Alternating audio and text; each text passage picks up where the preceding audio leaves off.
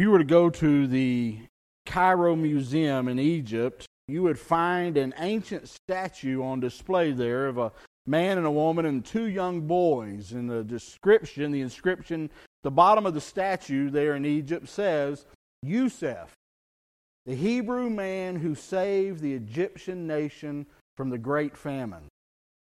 And it's amazing when you think about that Joseph, this great biblical character, is also a historical character. That this Hebrew boy, this foreigner, had risen to great power in Egypt to a place that he was able to not just save Egypt, but save all of the nations around Egypt, including his own friends and family. And it all started with a dream. Those crazy dreams we talked about last week from Genesis 37, when he was 17 years old, God put a dream in his heart that changed his life and motivated him and compelled him to the end of that story. It, it compelled him through disappointment, through struggle, through uh, obstacles that seemed too great to overcome to achieve the end, an incredible story that changed the world. You see, you and I, when, when we look at Joseph's story, it's easy to, to look at the end result. So I wonder if there was anybody in, in uh, Egypt at that time when Joseph had risen to power by Genesis 38 and 48 and 50 and the end of the chapter of Genesis. I wonder if there were people that looked at Joseph and thought, man, how great would it be to be Joseph? I mean, here he is, the second in line behind Pharaoh. He was a foreigner and he's got all this power. He's got a beautiful wife. He's got two great kids. He's surrounded by a huge family. He's successful. How great would it be to be Joseph? But the problem in that kind of thinking is they don't understand all of the difficulties and the suffering and the trials that he had to take to get to that place. And we still do that same stuff today. I, wonder how many of us have looked at somebody that's successful, somebody successful as an athlete, successful in business, maybe a coworker, maybe a friend, maybe somebody you know at school that looks so successful in what they've done. They've achieved some great things, but you and I don't understand all of the difficulties and the disappointment and the failures and the pain and the suffering and the, the, the tough times that it took to get to that, to, to that success. You see, we all want the end result. We all want the success, but nobody wants to pay the price that it takes to get there. We all want to look at, at the end of the, the story, all wrapped up in a nice little bow, but we don't want to walk the path that God has for us to get to that place. I can remember in my last church, I had a large student ministry as a youth pastor, and uh, we had almost 500 students coming at, at, the end of my ministry there. And uh, we had all these, had associates and had interns and all these people. And we would do these conferences where other ministers from other churches would come to our church to learn how we did what we did. And these youth guys would come, and, and I wasn't old. I was 40, I guess, when I left and came here, or 41. And uh, so I was in my late 30s or 40s. And these young guys that were 22 and 23, they would come and, and they would see all that we had. We had a big youth building and huge budget and all this kind of stuff. And they'd see all that and say, man, this is what I want for youth ministry. Man, I want, I want this. But you see, they didn't realize all of the difficulties it takes to get to that place. All of the struggles, all of the times that I was all alone in a bus cleaning out youth mess because nobody else showed up to do it. The times that, that I would teach a Bible study when there were two people that showed up, or we would have volunteers supposed to come and no one would show up. They don't see that, they see the end result. We see great athletes and we say, man, I'd love to be like that. Somebody that has been in the news here recently, the MVP of the Super Bowl, Von Miller, who happens to be a Texas Aggie. Whoop, you can, you can go ahead and say that. But Von Miller is an incredible athlete. But what you may not realize is that when he was in elementary and middle school, he was almost blind with his eyesight. He couldn't see. Matter of fact, he was made fun of. He was a nerd. He admits it. He was a nerd. He had thick Coke bottle glasses, so much so that his parents wouldn't let him play football. His dad was afraid he was going to get hurt, and so he wouldn't let him play. His mom had to sneak him out around his dad, drive him to practice, and his glasses back in those days in middle school wouldn't stay. They didn't have the expensive stuff, so he had to wear these huge basketball goggles on the outside of his helmet to hold his glasses in place. Now, do you think if you're in eighth grade and you're playing football and you're a scrawny athlete with thick Coke bottle glasses with the goggles that go on the. You think he got made fun of? Think he got picked on? He showed up in college. He was 100 pounds under playing weight. They told him, unless you put on weight, you're never going to be able to play. He ended up being the third draft pick in the first round during his draft. He was the MVP of the Super Bowl. You see, we look at the MVP, but we don't see all of that other stuff. And we do the same thing with Joseph. Sometimes we don't realize that the biggest dreams and the greatest success always come with the greatest sacrifice. They always come with the highest price, even the dreams that God's given us. Now, let me just say this clarify something from last week, because last week we talked about dream killers. We talked about those things that interfere in us pursuing our dreams. And I told you that God is calling you and I to dream big dreams, but I really didn't define what a big dream is. And sometimes it's easy for us to sit in the pew or to sit in our house and say, well, God hasn't given me a big dream. But you see, every dream that you have that accomplishes God's goals in your life that you couldn't do without God is a big dream. You see, it's a big dream, not if it changes the world, but if it changes your world. If it changes who you are and the people around you, that's a big dream. You to sit and say, I, I want to be a successful businessman, a godly businessman that can bless other people through my business, that's a big dream. I want to be a, a godly mother and, and housewife that can raise my kids up in the way of the Lord. That's a big dream because that is going to require abilities and strength beyond what you have. And God has given all of us big dreams. God has given us all big opportunities to make huge differences in our lives. And you can't understand how big and how incredible they are until you look and listen to the voice of God and what He's calling us to. Remember, I told you last week, God doesn't give us our dreams for ourselves. He gives us our dreams so that we might bless others as we achieve our dreams. Now, you get blessed in the process. Joseph's dream wasn't for him, Joseph's dream was to save Egypt, and in saving Egypt, once he became a leader, he would save eventually his family. He was blessed along the way, but it wasn't his dream for him. God was using it to bless others. And so I want you to hear, if you didn't get anything last week, except this, please hear this. God has a big dream for you, a dream that can change your life and the lives of those around you. And I share with you, when God planted the dream in my heart to become a, a Christian minister, as a teenage boy through that Sunday school teacher that planted that seed that began to work all the way through my life.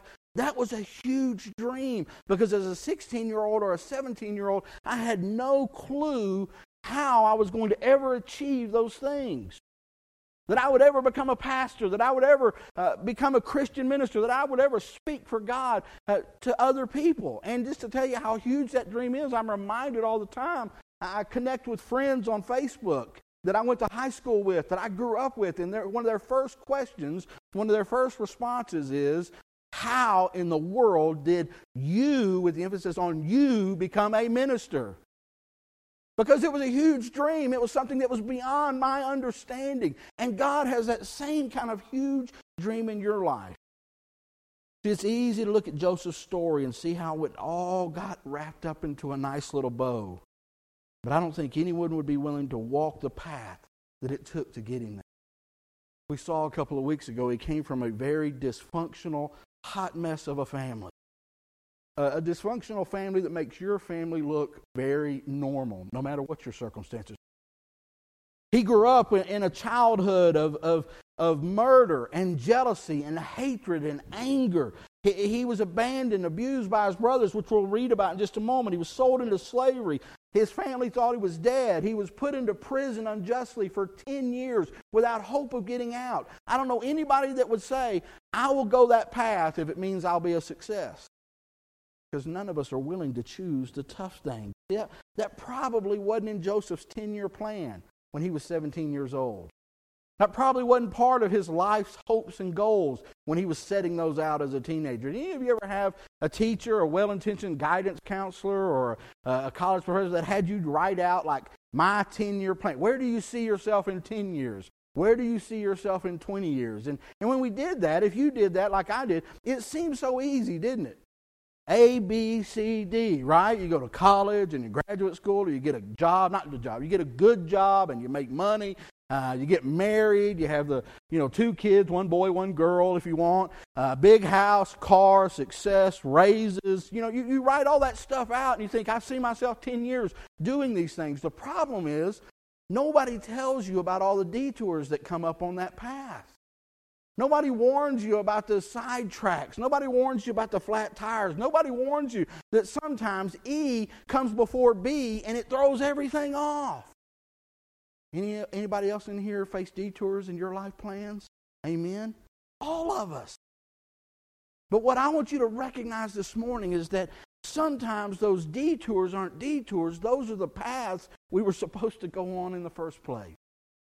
And you see, when Joseph was preparing, when Joseph was planning, God had a different plan for him. Now, I don't want to discourage you. I don't, I don't want to scare young people or college students and make you think, oh, I can't do it. No, I want to encourage you that God has a plan for you. But you need to remember what God told Isaiah My plans are not your plans, and my thoughts are not your thoughts.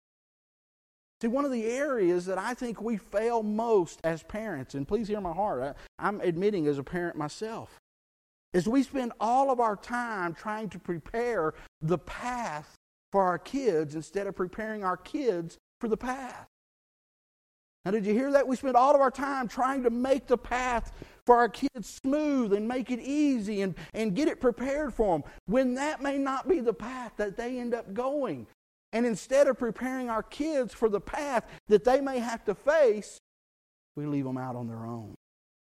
And you see, Joseph was not ready for what he was about to face. And the wheels came off real fast after Joseph's dream. Let, let me read to you Genesis chapter 37, and we'll pick up where we left off. Remember, he's the favorite son. He's got 10 older brothers that don't just not like him, it says he, they hate him at least five times here in Genesis chapter 37. His dad, who calls him his favorite, he's the youngest, sends him out to spy on his older brothers. So he's going out to spy on his older brothers. He thinks he's doing his dad a favor. And he's going out. His brothers are out farming sheep. He can't find them. They're in another area. He ends up going to that area. And then we pick it up in verse 18. It says, So Joseph went after his brothers, and he found them near Dothan. But then he saw them in a distance, and they saw him. And before he reached him, they plotted to kill him. Here comes that dreamer, they said to each other. Come, now let's kill him and throw him in one of the cisterns and say that a ferocious animal devoured him, and we will see what becomes of his dreams. And we talked last week that this is a perfect example of dream killers. Literally, they were trying to kill his dreams.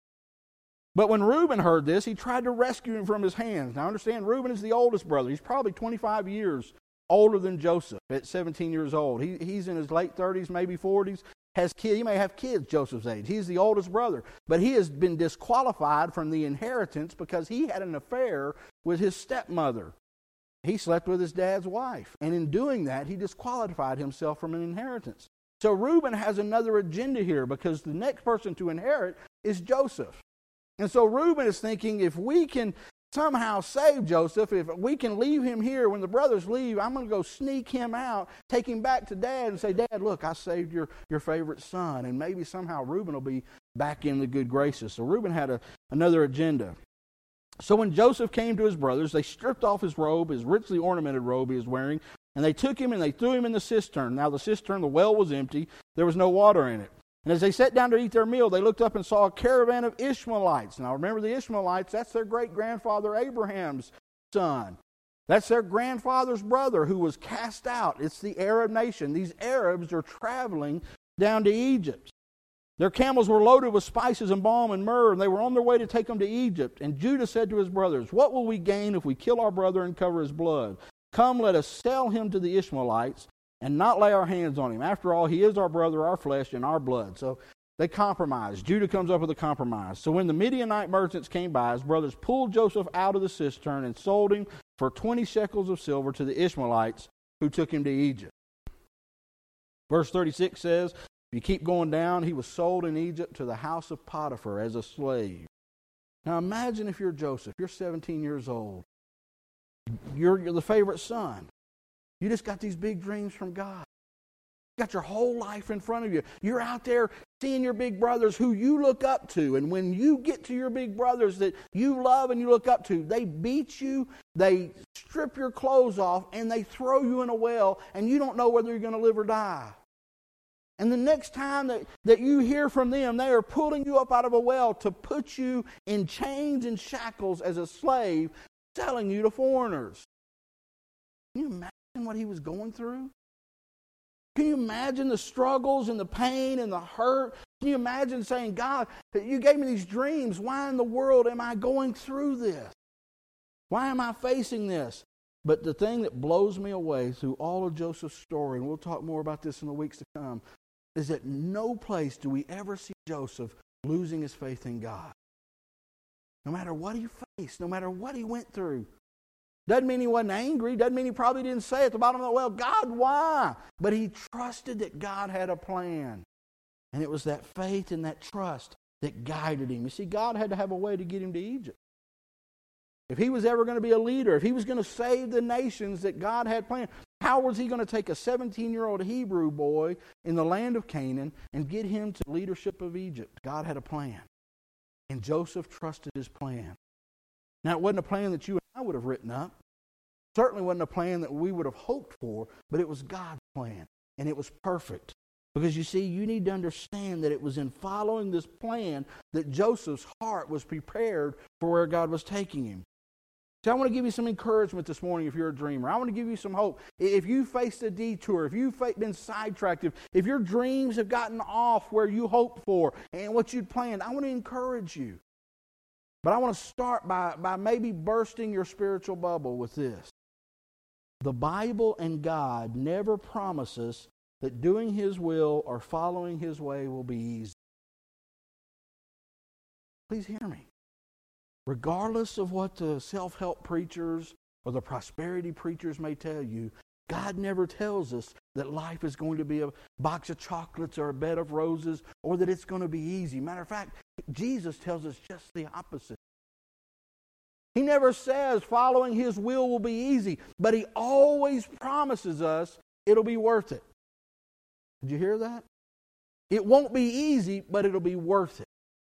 And so, as we begin to look at Joseph's life, I want you to keep that in the back of your head because remember, I've told you before that the job of a Christian, our life as a Christian, is not about the destination, it's about the journey. It's about going. It's not about getting anywhere. It's about going and moving because it is in the journey that God works in our hearts. It's in the journey of following Him and doing His will and going where He tells us to go that He makes us more like Him, that we become intimate with Him. See, so many of us are so quick to want to get someplace when God is more interested in that path and that journey that He has us on. See, God knew what was going to happen when He got Joseph to Egypt, but God was more interested in what took place in that 17 year period between the two. So let me just encourage you. Let me give you some, some help and some hope that for those of you who, who are facing a difficult path, whose, whose smooth path never ended up smooth A couple of things real quickly. First of all, God given dreams are most always going to remove you from your place of comfort. If God gives you a dream, it is probably going to guarantee that you are going to have to move out of a place of security and safety. That's the difference between God given dreams and your dream.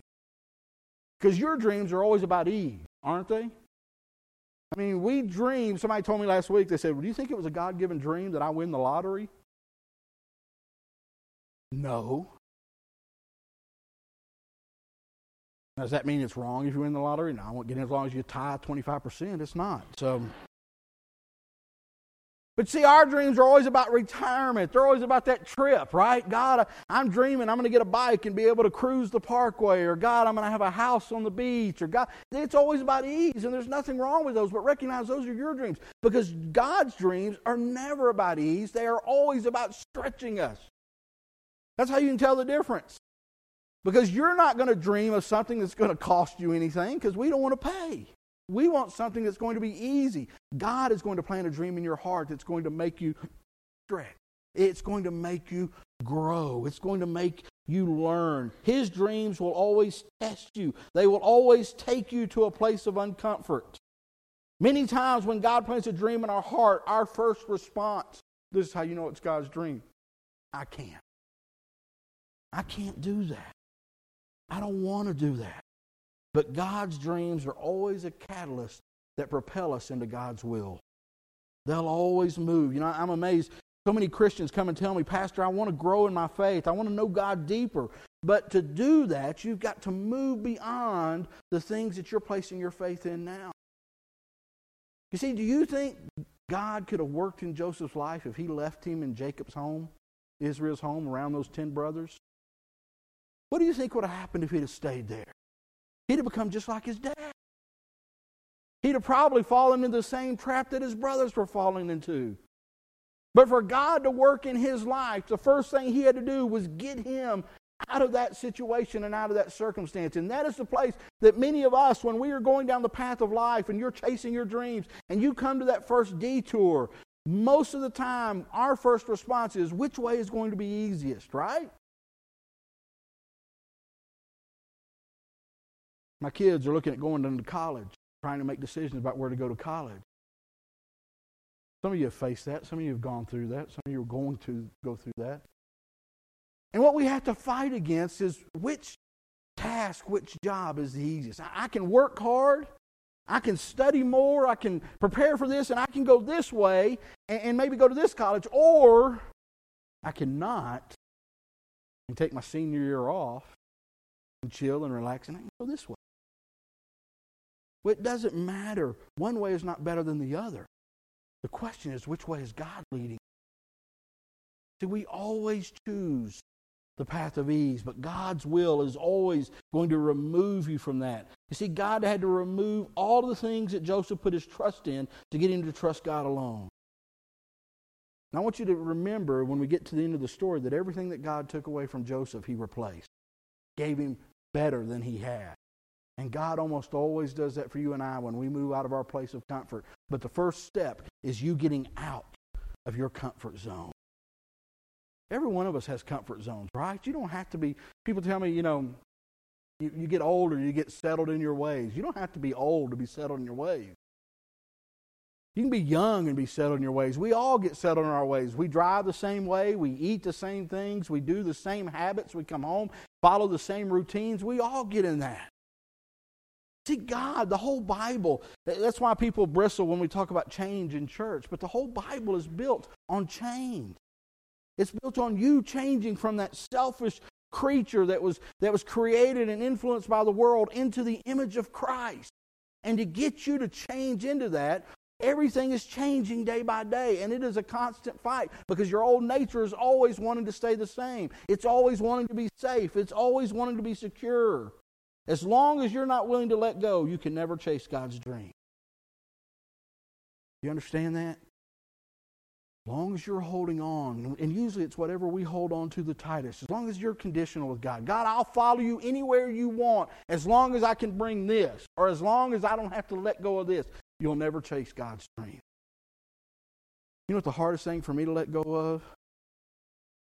Other people's dreams for me. Because we all grow up with people projecting dreams on us, don't we? I was involved in debate and mock trial and speech in high school and college, and I was involved in politics in school. People said, You're going to be a lawyer. You, you be a great lawyer. You be a politician. One day, maybe you could be a wonderful politician. Of course, all that went out the window when I became a Christian, but you, you know, it still was out there.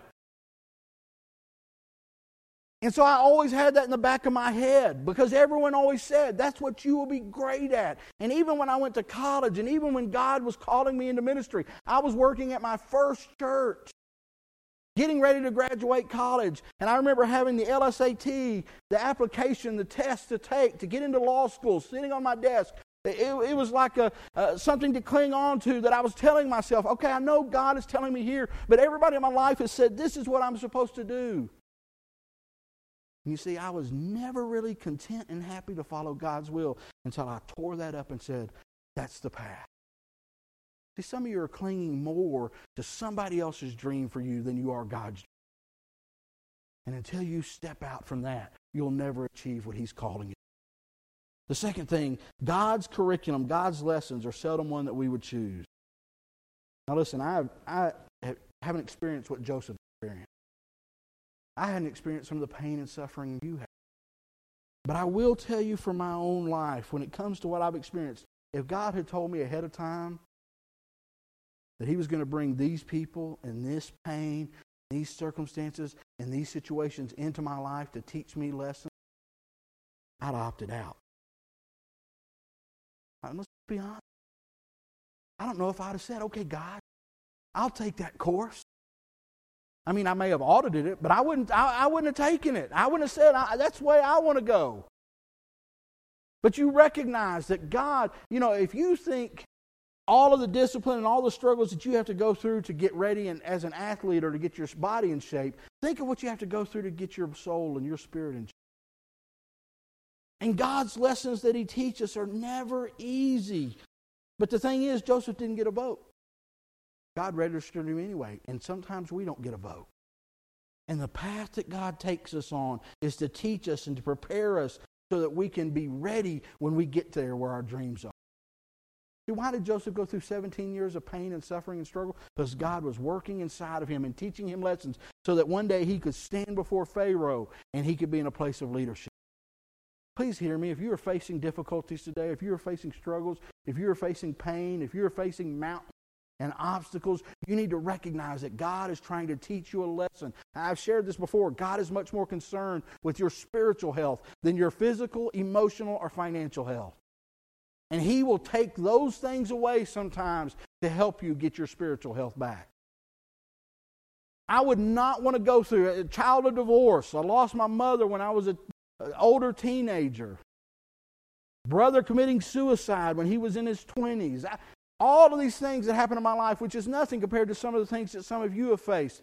I wouldn't want to go back and do those again. I wouldn't wish them on anybody. But I tell you right now, as somebody that's about to turn 50, I can look back at all those experiences in my life and I can see how God was teaching me and taking me and molding me and making me to be the person I am today. They were life lessons, and they were lessons that I had to have to get to where I am today everything that you're going through. It may not be your choosing, and it may not be pleasant. It wasn't pleasant for Joseph to be beat up by his brothers, to be put into slavery, but it was for a purpose. It was to help you become who God's calling and creating you to be.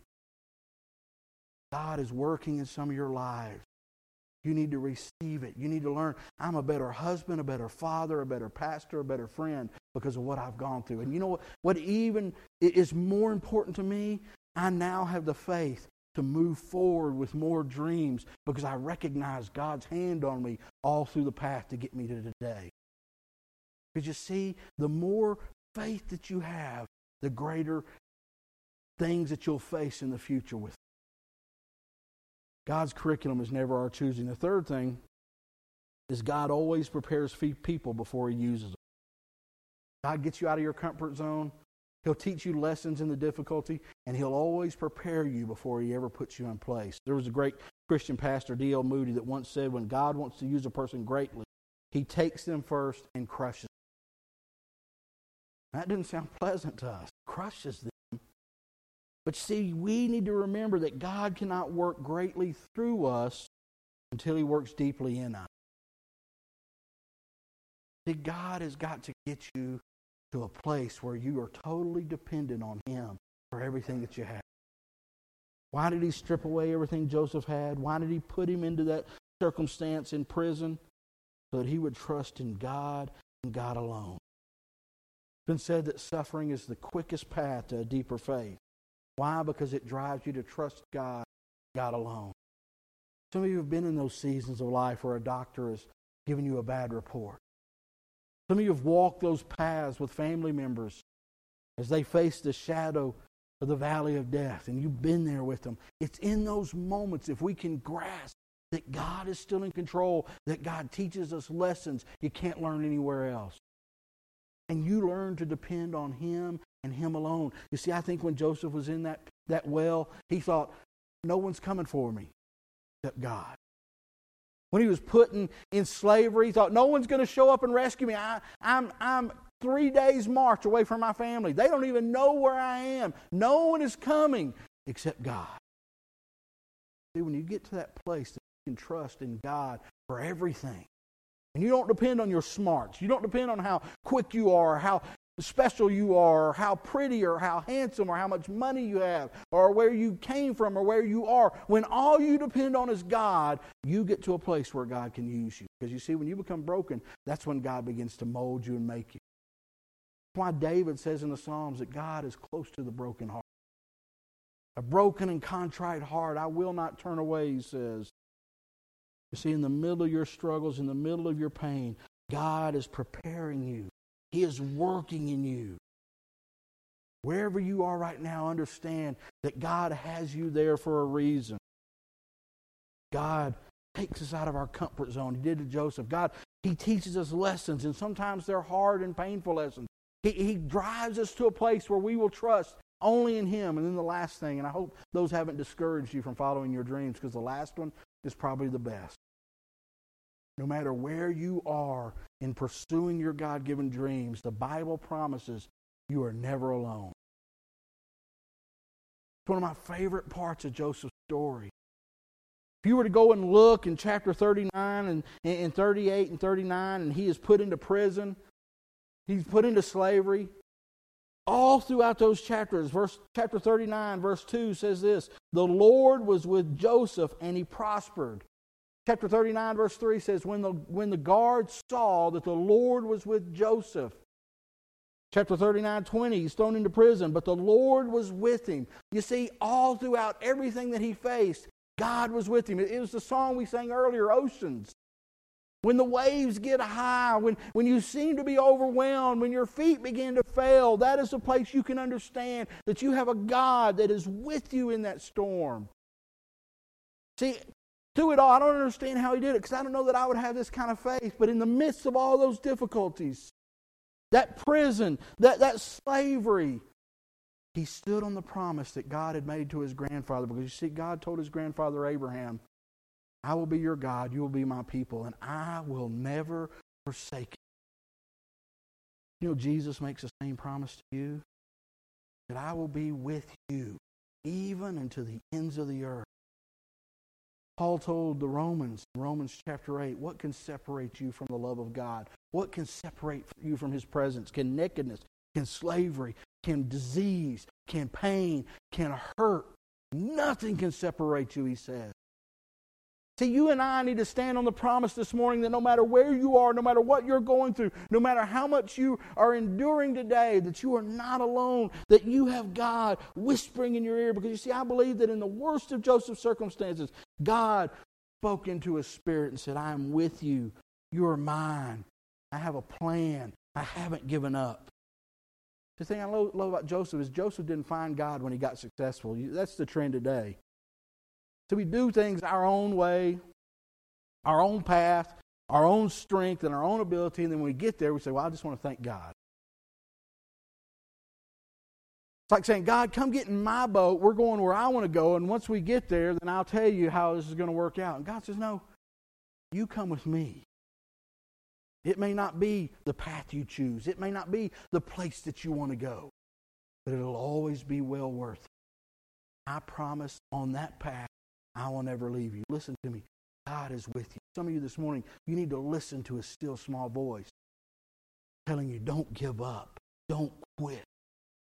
Don't stop. Greatest testimony to that is at the end of the book of Genesis, Genesis chapter 50, when Joseph is reassuring his brothers, his dad has died. He said, I'm not going to kill you. He says this What you meant for evil, God meant for good.